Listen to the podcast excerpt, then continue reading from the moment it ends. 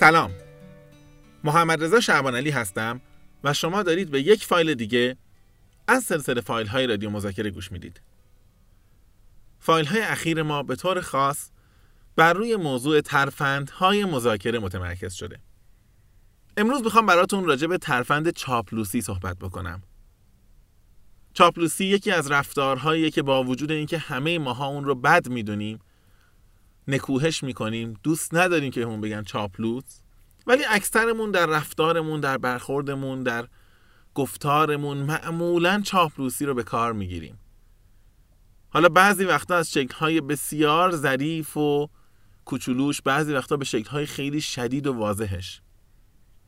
من این درس رو هم مانند بقیه بحث‌های رادیو مذاکره سعی میکنم که در همون چارچوب سوال‌های اصلی ترفندها برم جلو. بنابراین بعد از اینکه عنوان تکنیک رو گفتم که چاپلوسی هست، باید قاعدتاً راجع به دسته‌بندیش صحبت بکنم. چاپلوسی رو معمولاً در گروه ترفندهای روانی در مذاکره طبقه بندی می‌کنند. وقتی میگیم ترفندهای روانی، همش فکر می‌کنیم یعنی فشار، یعنی تنش، یعنی استرس. اما خیلی از فشارهای روانی هم از این جنسن، مثبتن. وقتی که یک نفر از من تعریف میکنه، وقتی یک نفر داره چاپلوسی من رو انجام میده، با وجود اینکه در اون لحظه لذت میبرم، اما اون آدم داره من رو در فشار روانی قرار میده تا بتونه در ادامه مذاکره از من امتیازی رو به دست بیاره و کسب کنه. اگر خاطرتون باشه، در یکی از فایل‌های قبلی من تقسیم بندی دیگری هم ارائه کردم و مطرح کردم که گفتم میگیم ترفندهای کاگنیتیو و افکتیو. افکتیوها ترفندهایی بودن که پایه احساسی داشتن. خب طبیعتاً چاپلوسی در این گروه از ترفندها قرار میگیره. خیلی به حالتهای پیچیده و عجیب غریب فکر نکنید. چاپلوسی به این مفهومی که من در مذاکره دارم خدمت شما عرض میکنم، خیلی مفهومش بازتر از اون چیزیه که ما در گفتگوی روزمره به کار میبریم. در ادبیات مذاکره و در تعریف مذاکره، گفتن هر جمله‌ای که در طرف مقابل احساس خوب ایجاد بکنه، مستقل از این که حقیقت دارد یا ندارد، چاپلوسی فرض میشه. پس این لغت رو در این فضا لطفاً با این تعریف به خاطر بسپرید. همین که من یه جا خرید میکنم و طرف مقابل برمیگرده من میگه از حسن انتخابتون ممنونم، یک لایه بسیار ظریف از چاپلوسی توش داره، تا حالتهای پیچیده ترش که من به یک مقامی منصوب میشم، دم در شرکت ما رو پر میکنن با آگهی، روزنامه رو پر میکنن با آگهی که انتصاب شایسته جناب عالی را تبریک میگوییم. ماها یه جوری با هیجان و تأکید انتصاب شایسته دیگران رو تبریک میگیم، انگار قبلش آدمهای ناشایسته سر کار بودن. جالب اینجاست که منم بخوام از کار برم کنار، نفر بعدی که بیاد همون آدما با همون هیجان انتصاب شایسته نفر بعد رو تبریک میگن. ماها یه جوری برخورد میکنیم انگار همیشه قبل از هر انتصاب یه سری آدم فاسد سر کار بودن. بگذاریم. تعریف چاپلوسی قاعدتا مشخصه، مصداق‌هاش خیلی زیاد در ذهن هممون هست.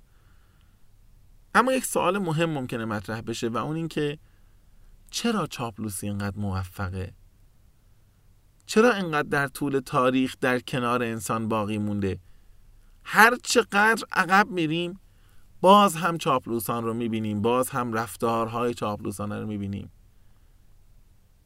در دربارها میبینیم، در جنگها میبینیم، در خانواده ها میبینیم، در بین نویسنده ها میبینیم. یه جورایی انگار چاپلوسی کردن قدمتی نزدیک به قدمت خود انسان روی این کره خاکی داره. ریشه های مختلفی برای چاپلوسی مطرح میشه و برای پذیرش چاپلوسی طبیعتاً حوزه‌ای که روانشناسا باید بیشتر راجعش صحبت بکنن، اما یکی از ریشه‌هاش برای من هم جذابه و هم بعداً میخوام در یکی از ترفندها به عنوان اعتماد به نفس بیش از حد بهش برگردم. پس اجازه بدید از بین ریشه‌های مختلف من این رو یه مقدار بحث کنم. اثری که بهش میگن اثر بالاتر از متوسط بودن، above average effect. ما این مدیر داشتیم تو مدرسه‌مون خیلی سال قبل، همیشه میومد سر صف سخنرانی میکرد، میگفت بچه ها من از تک تکتون انتظار دارم که معدلتون بالاتر از معدل کلاس بشه. ما هم همیشه از دور جلو خنده‌مون می‌گرفتیم و بعد می‌رفتیم سر کلاس و مسخره‌اش می‌کردیم و می‌خندیدیم که چطور ممکنه که همه بچه‌های کلاس معدلشون بالاتر از معدل کلاس بشه. بالاخره یه عده باید زیر معدل کلاس باشن، یه عده بالای معدل کلاس. اما یه واقعیت وجود داره، با وجود اینکه ما به اون مدیر می‌خندیدیم و هنوز هم می‌خندیم، خیلی از ماها تو جامعه نگاهمون همینه. ماها تک تکمون خودمون رو بالاتر از متوسط جامعه می‌دونیم. من همین الان یه سوال از شما میپرسم، متوسط شعور جامعه ایرانی در نظر بگیرید، حالا فرض کنید عدد بدیم و اصلا فرض کنید که بشه شعور رو مفهوم پردازی کرد و اندازه‌گیری کرد و اینها، یه عددی میشه، مثلا فرض کنید متوسط شعور جامعه ایرانی از صد و هفتاد. حالا بریم به تک تک آدما باشون صحبت بکنیم، مصاحبه کنیم، بگیم ببخشید شما خودتون رو از متوسط شعور جامعه ایرانی با شعورتر می‌دونید یا بی‌شعورتر؟ به احتمال زیاد اکثر آدم‌ها میگن با شعورتر، اگر همه نگن. فقط ما نمیدونیم اگر هممون از متوسط با شعورتریم، اون پدرسوخته‌هایی که انقدر بی‌شعور بودن متوسط رو پایین کشیدن کجان؟ می‌بینید این مسئله همیشه وجود داره، ما آدم‌ها خودمون رو بالاتر از متوسط میدونیم. به عبارتی خیلی از ماها توانمندی‌های خودمون رو، ویژگی‌های خودمون رو، رفتار خودمون رو، دانش خودمون رو، درک خودمون رو، فهم خودمون رو بالاتر از چیزی میدونیم که هست، چون بالاخره یه عده از ماها زیر متوسط هستیم. یه بار من اینجا نوشته بودم دیگه، نوشته بودم که نقل کرده بودم در واقع که ظاهراً تنها چیزی که عادلانه بین ماها توزیع شده شعوره. یک نفر نمیگه به من کم دادن. چاپلوسی یکی از خاصیت‌های مهمش اینه که به من میقبولونه که ببین تو اشتباه نمی‌کنی که خودت رو بالاتر از متوسط می‌دونی، بقیه هم دارن بهت میگن. تو به عنوان یک مدیر اشتباه نمی‌کنی که خودتو خیلی آدم فهمیده‌ای می‌دونی، خودتو یک استراتژیست می‌دونی، چون اطرافیان و کارمندات هم دارن بهت میگن، میگن تو واقعا استراتژیستی، تو واقعا می‌فهمی، تو واقعا تحلیل‌های عمیق داری. ما آدم‌ها دوست داریم توی ناحیه امن باورهامون بمونیم. دوست نداریم حرف‌هایی بشنویم، اتفاق‌هایی بیفته، اطلاعاتی بگیریم که باورهامون رو زیر سوال ببره. یکی از باورهای ما اینه که ما بالاتر از متوسط جامعه‌ایم تو حوزه‌های مختلف. راننده‌ها رو اگر از راننده‌های پست کثافتی که اشغال رانندگی می‌کنن تا راننده‌های حرفه‌ای متخلق به اخلاق طبقه‌بندی بکنن، همونهایی هم که تمام شهر رو خراب میکنن و اعصاب همه رو خورد میکنن، خودشون رو از نیمه به پایین نمیدونن، معتقدن نه از اونها بدتر هم وجود داره.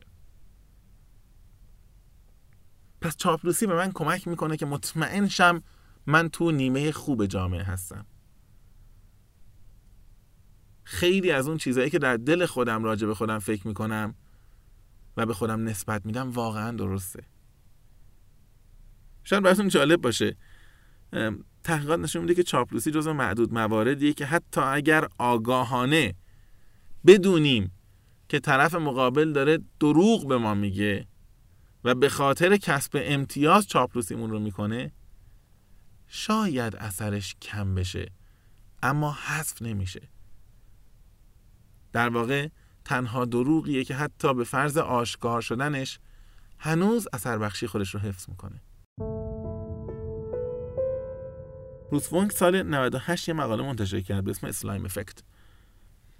تو حرف قشنگی میزد، تو ژورنال روانشناسی و روانشناسی اجتماعی منتشر کرده بود. میگفت که حالا بر اساس تحقیقی که انجام داده بود، این یکی از حاشیه‌های تحقیق مطالعه‌اش بود. داشت میگفت که آقا ما اگر ببینیم که در مورد دیگران دارن تعریف میکنن، خیلی سریع موضع میگیریم، بابا اینا چاپلوسی، این حرفا احمقانه است، برای چی اینا رو برمیگردن به این میگن، مدحشو میگن، تعریفشو میکنن. اما خیلی جالبه، همون تعریفا رو که در مورد خودمون میشنویم راحت‌تر میپذیریم. نه دیگه، خب راست داره میگه، این منو شناخت، این منو درک کرد، این انگیزه های منو فهمید، این فهمید توی مغز من چه میگذره، تو قلب من چه میگذره. جمله همون جمله است، اما وقتی به دیگران گفته میشه ما فشار میاد. در مورد خودمون خیلی دیر میفهمیم که چاپلوسیه، خیلی دیر. یه نکته تحقیق دیگه هم بهتون بگم، شاید براتون جالب باشه. یه آقای اسم چتمن تحقیق انجام داده، این که فکر میکرد که چاپلوسی مرز داره به عبارت یه جورایی منحنی اثربخشی چاپلوسی شبیه یو برعکس میمونه. چاپلوسی کم یه مقدار اثر داره، بیشتر باشه بیشتر اثر داره. از یه جا به بعد وقتی خیلی چاپلوسی میکنیم اثرش کم میشه. چتمن وقت گذاشت، انرژی گذاشت و کلی تحقیق انجام داد و یک نتیجه بسیار شگفت انگیز به دست آورد. چاپلوسی خیلی وقتا با بزرگتر شدن و جدیدتر شدنش همچنان اثرش رو حفظ میکنه و حتی اثرش افزایش پیدا میکنه. ما به صورت قطعی نمیتونیم بگیم که چاپلوسی نقطه بهینه داره. آدم‌های زیادی هستند که در مقابل چاپلوسی چنان ضعیفن که هر چقدر شدت چاپلوسی بالا بره اینها همچنان بیشتر و بیشتر از قبل تسلیم میشن و امتیاز میدن. خب مسئله بعدی اینه که چاپلوسی به چه شکلی به کار میره و چه هدفی به کار میره. من فکر کنم هدفش رو که میدونیم. قاعدتاً چاپلوسی برای امتیاز گرفتن بیشتر در مذاکره به کار میره، چه در کوتاه مدت چه در بلند مدت. شاید شکلش رو باید بیشتر بحث کنیم. دو نفر به اسمهای استرن و وستفال از دانشگاه کلاگ و میشیگان وقت گذاشتن و الگوهای اثر بخش چاپلوسی رو فهرست کردن. چون چاپلوسی الگوهای مختلفی داره ولی بعضیاش اثر بخش تره. من عمدن دارم اینقدر اسم دانشگاه ها و آدم ها و محقق ها و پیپر ها رو میبرم تا ببینیم که چقدر دنیا داره روی حوزه های رفتاری و علوم انسانی به صورت کاربردی تحقیق میکنه و ماها چی کار میکنیم. ماها تو دانشگاه هامون یه تحقیقای انجام میدیم که خیلی وقتا به استاد راهنما اگر کاغذ ازش بگیرن بگن شما میتونی سه بار یا اصلا یه بار این عنوان رو تکرار کنی، نمیتونه تکرار کنه. یه اسم پیچیده عجیب غریب گذاشته، بررسی اثر جنسیت بر روی نمیدونم پارامتر رضایت کارکنان سن فلان و فلان به عنوان یک اثر مداخله‌گر با لحاظ کردن فلان فلان فلان. بعدم شاکی میشیم که چرا صنعت دانشگاه رو قبول نداره، چرا ارتباط به دانشگاه با صنعت ضعیفه. در حالی که وقتی در دنیا نگاه میکنیم میبینیم که واقعا عناوینی استفاده میکنن خیلی راحت. ما چند تا استاد داریم در حوزه های مدیریتی، چند تا دانشجو داریم. برگرده بگه تز فوق لیسانس یا دکترای من در مورد ارزیابی شیوه های اثر بخش چاپلوسیه. هیچ وقت اینها رو اصلا از شأن خودمون بالاتر میدونیم. بعد طرف میگن دکترا گرفتم در حوزه چاپلوسی و بعد همین میشه که جامعه غرق میشه در همین رفتارها. و دو سال بعد از دانشگاه طرف حتی نمیتونه به یاد بیاره که اصلا رو چی کار کرده، رو چی تزشو نوشته. استاد راهنما حقوقشو گرفته رفته خوشحاله داره عروسی میگیره باشه. در حال بعد از این نق‌ها و درد دل‌ها استرن و وستفال یه تحقیق انجام میدن و میگن روش‌هایی که معمولاً در چاپلوسی اثر بخشتر کدوم است. هفت تا الگو به دست میارن که من فکر کنم ما هممون به شکلی قربانی اینها خیلی وقتا میشیم. اینها رو فهرست کنیم با هم دیگه نگاه کنیم. بدیهیه ولی چون مطالعه شده و به عنوان اثر بخش اینها معرفی شده جالبه. اولین الگویی که میگن در مذاکره ها و ارتباطات زیاد به کار میره، چاپلوسی در قالب راهنمایی خواستنه. میشه به ما بگید که این کارو چی کار بکنیم، چه جوری انجام بدیم؟ شما که نگارشتون بهتره، میشه این پیشنویس توافق شما بنویسید؟ شما که چند سال کار کردید، شما یه راه جلو پای ما بذارید. چه فرمتی از قرارداد میتونه ما بیشتر کمک کنه؟ شکل دوم که خیلی اثر بخشی بالایی داره اینه که به جای اینکه همون اول بپذیرن و تعریف بکنن، بحث میکنن، صحبت میکنن، نقد میکنن و تهش برمیگردن میگن که واقعا جالبه، ما قانع شدیم، ما اصلا نمیدونستیم یه چیزی وجود داره، اصلا از این دید من تا حالا به مسئله نگاه نکرده بودم. خب باورپذیری بالاتری هم داره. شکل سوم که الان شاید رایج‌تر هم شده باشه، تعریف برای دیگران یا چاپلوسی برای دیگرانه. من میخوام چاپلوسی شما رو انجام بدم ولی پیش شما انجام نمیدم، میرم پیش آدم دیگه ای میگم که حدس میزنم به گوش شما میرسه. طبیعتا شبکه‌های اجتماعی این فضا رو به وجود آوردن که خیلی راحت تر بشه این شکل از چاپلوسی رو انجام داد و اثر بخشیش هم اگر منصفانه نگاه بکنیم حفظ شده. شکل چهارمی که تو رفتارها زیاد مشاهده شده اینه که چاپلوسی میشه ولی با یک مقدمه مشخص، اونم اینه که ما میدونیم شما بدتون میاد. آقای مهندس فلانی، ما میدونیم که واقعا شما اصلا حالتون بد میشه وقتی ما تعریف میکنیم، ولی چی کار کنیم؟ باید گفت این کارخونه واقعا تو صنعت خودش بهترینه. آقا نمیشه واقعیتو نگفت که. حالا شما میدونم اصلا حست خوب نیست، قبلا هم به ما سپردید که نباید اینا رو بگیم، ولی نمیشه نگفت. چاپلوسی با این مقدمه است. شکل پنجم این الگو اینه که ما نیایم مستقیما راجع به اون عمل حرف بزنیم، راجع به انگیزه ها و ارزش های پشتش حرف بزنیم. یعنی من برنگردم بگم که آقای مدیر واقعا ممنون که شما جلسه برگزار کردید و اجازه دادید که ما انتقادمون رو مطرح بکنیم.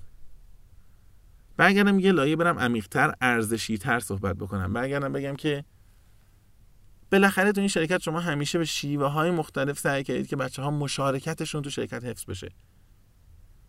حالا امروز هم یه نمونه‌شه دیگه، امروز هم در قالب جلسه مثلا پیشنهادات و انتقادات.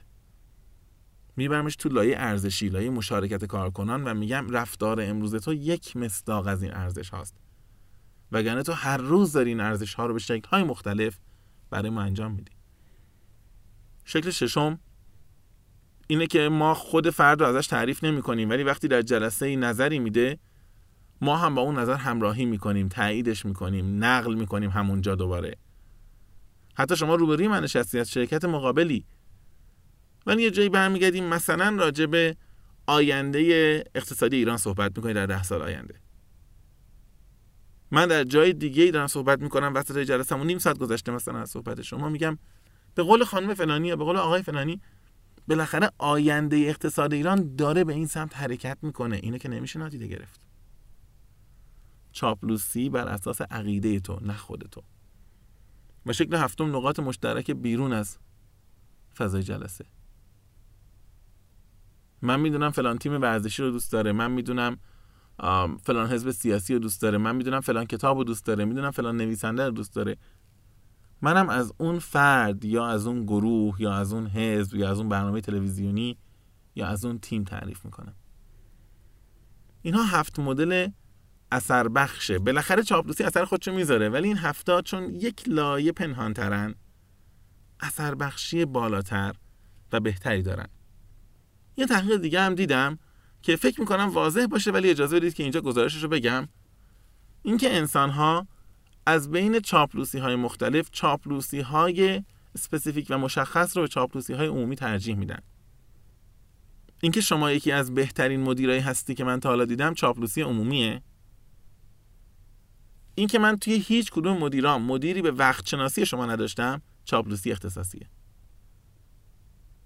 باورپذیری این دومی بیشتره و تاثیرگذاریش هم طبیعتاً بیشتره. اینم تحقیقات در مورد اکثر ما آدما نشون میده. در فرهنگ‌های مختلف هم به نوعی این پاسخ و این عکس‌العمل تایید شده که انسان‌ها چاپلوسی اختصاصی بیشتر دوست دارن. خطر چاپلوسی چیه؟ اصلا چرا من باید نگران باشم اگر در جلسه مذاکره و قرارداد و فروش و جلسات سازمانی همچین دامی پهن بشه؟ خطر چاپلوسی یکیش اینه که باعث میشه من موضع گیریمو یه مقدار متعادل‌تر بکنم، یه مقدار ضعیف‌تر بکنم، خواسته هام رو کمتر بکنم، امتیازها راحت‌تر بدم، ضعیف‌تر برخورد بکنم. یه مثال خیلی ساده بزنم، نمیدونم شماها حتما این مثال رو دیدید بارها، از خود منم احتمالاً شنیدید این منو بر.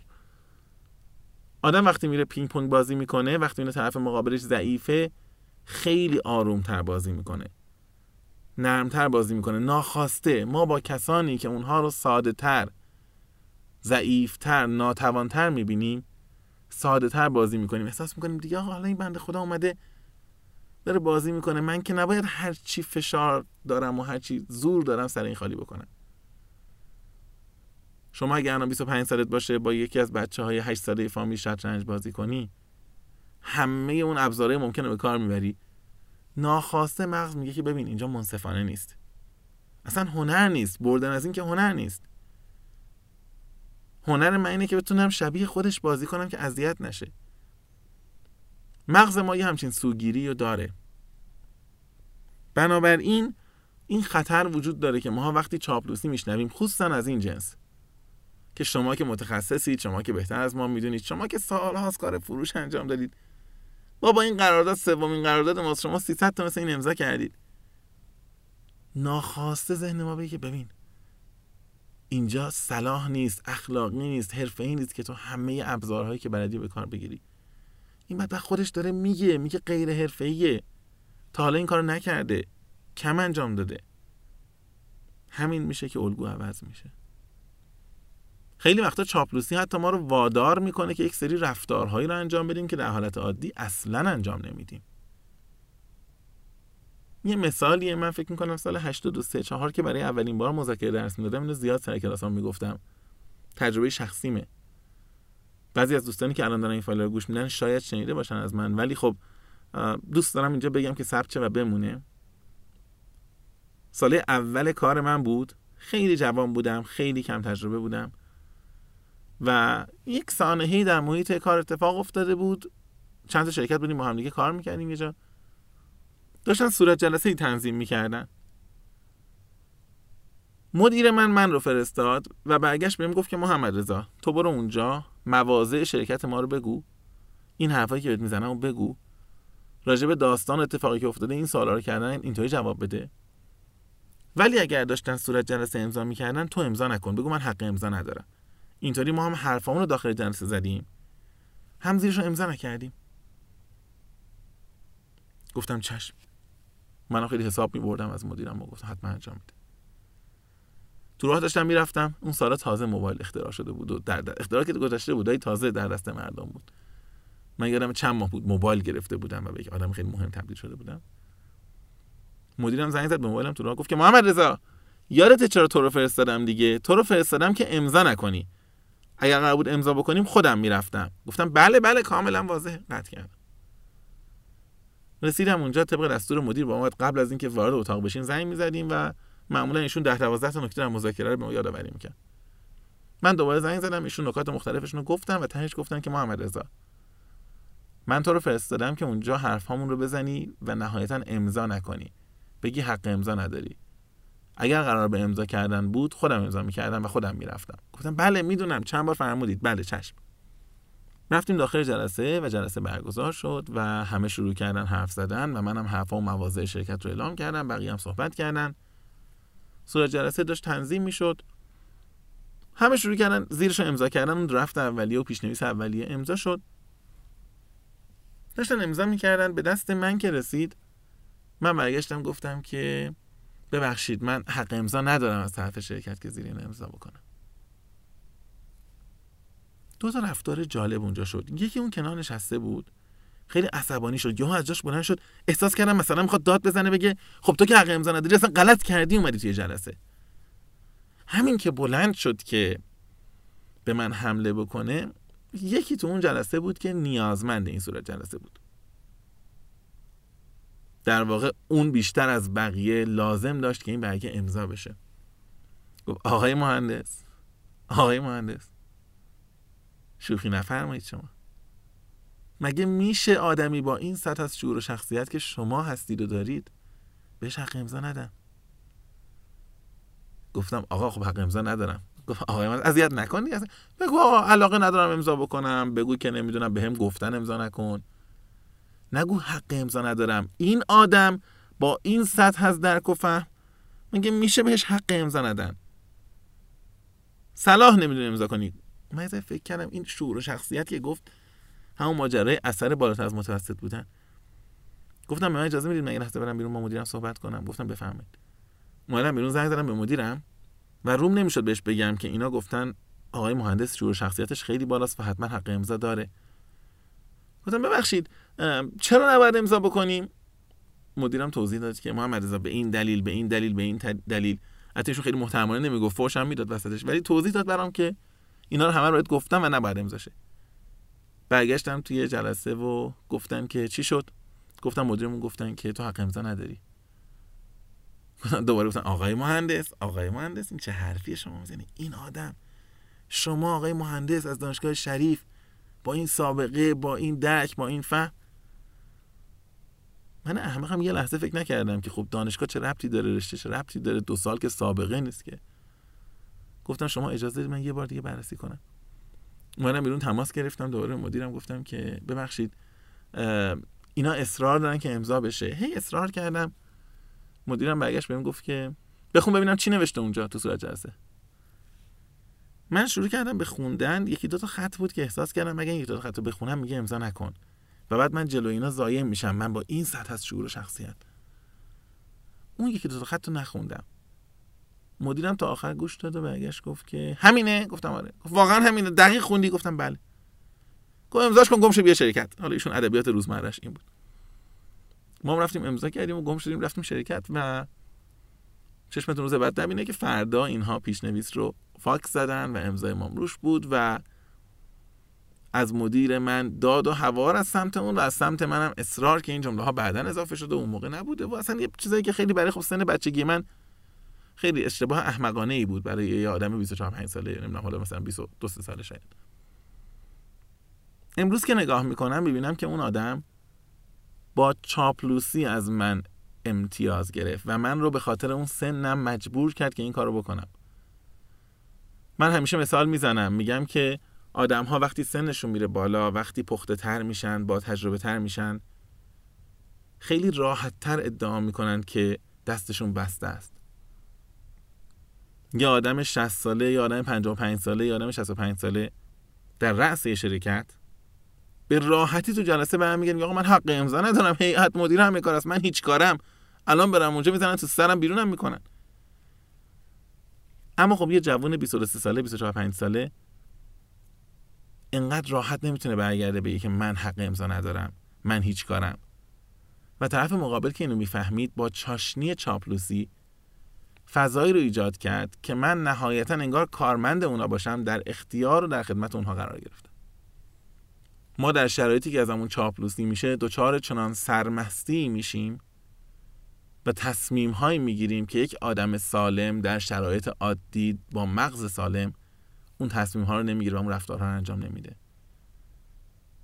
حتی تجربه ها و تحقیقاتی هست که نشون میده که آدم ها وقتی ازشون چاپلوسی میشه تا یه مدت زمان رفتارشون به یک رفتار یک آدم مست شبیه، مکانیزم های تصمیم گیری ذهنیشون مختله و رفتارهایی میکنن که بعدن هم تعجب میکنن وقتی خودشون در خلوت خودشون مرور میکنن. توصیه دور از واقعیتی اگر من توصیه بکنم که هرگز چاپلوسی نکنیم، هیچ جا چاپلوسی نکنیم، همیشه سعی کنیم که واقعیت ها رو مطرح بکنیم. اینها به نظر میاد که چاپلوسی یه بخش جدای ناپذیر از رفتار خیلی از ما هست. من میخوام یه مقدار واقع گراتر باشم و یک توصیه کوتاه بکنم. در واقع بگم که چاپلوسی کردن میتونه برای من و شمایی که چاپلوسی میکنیم یک خطر جدی داشته باشه.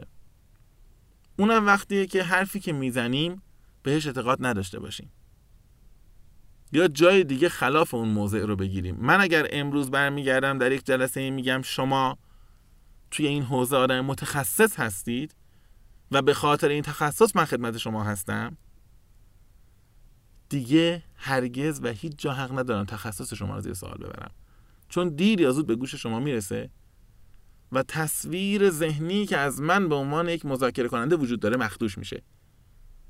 میگن شعبان علی حرفی که تو جلسه میزنه با حرفی که بیرون جلسه میزنه فرق داره. بنابراین اگر میخواهید چاپلوسی بکنید و اگر نمیخواهیم این رو از ابیار رفتاریمون حذف کنیم، لااقل حرفی رو بزنیم که جای دیگه خلافش رو نگیم تا اعتبارمون به عنوان یک مذاکره کننده حفظ بشه.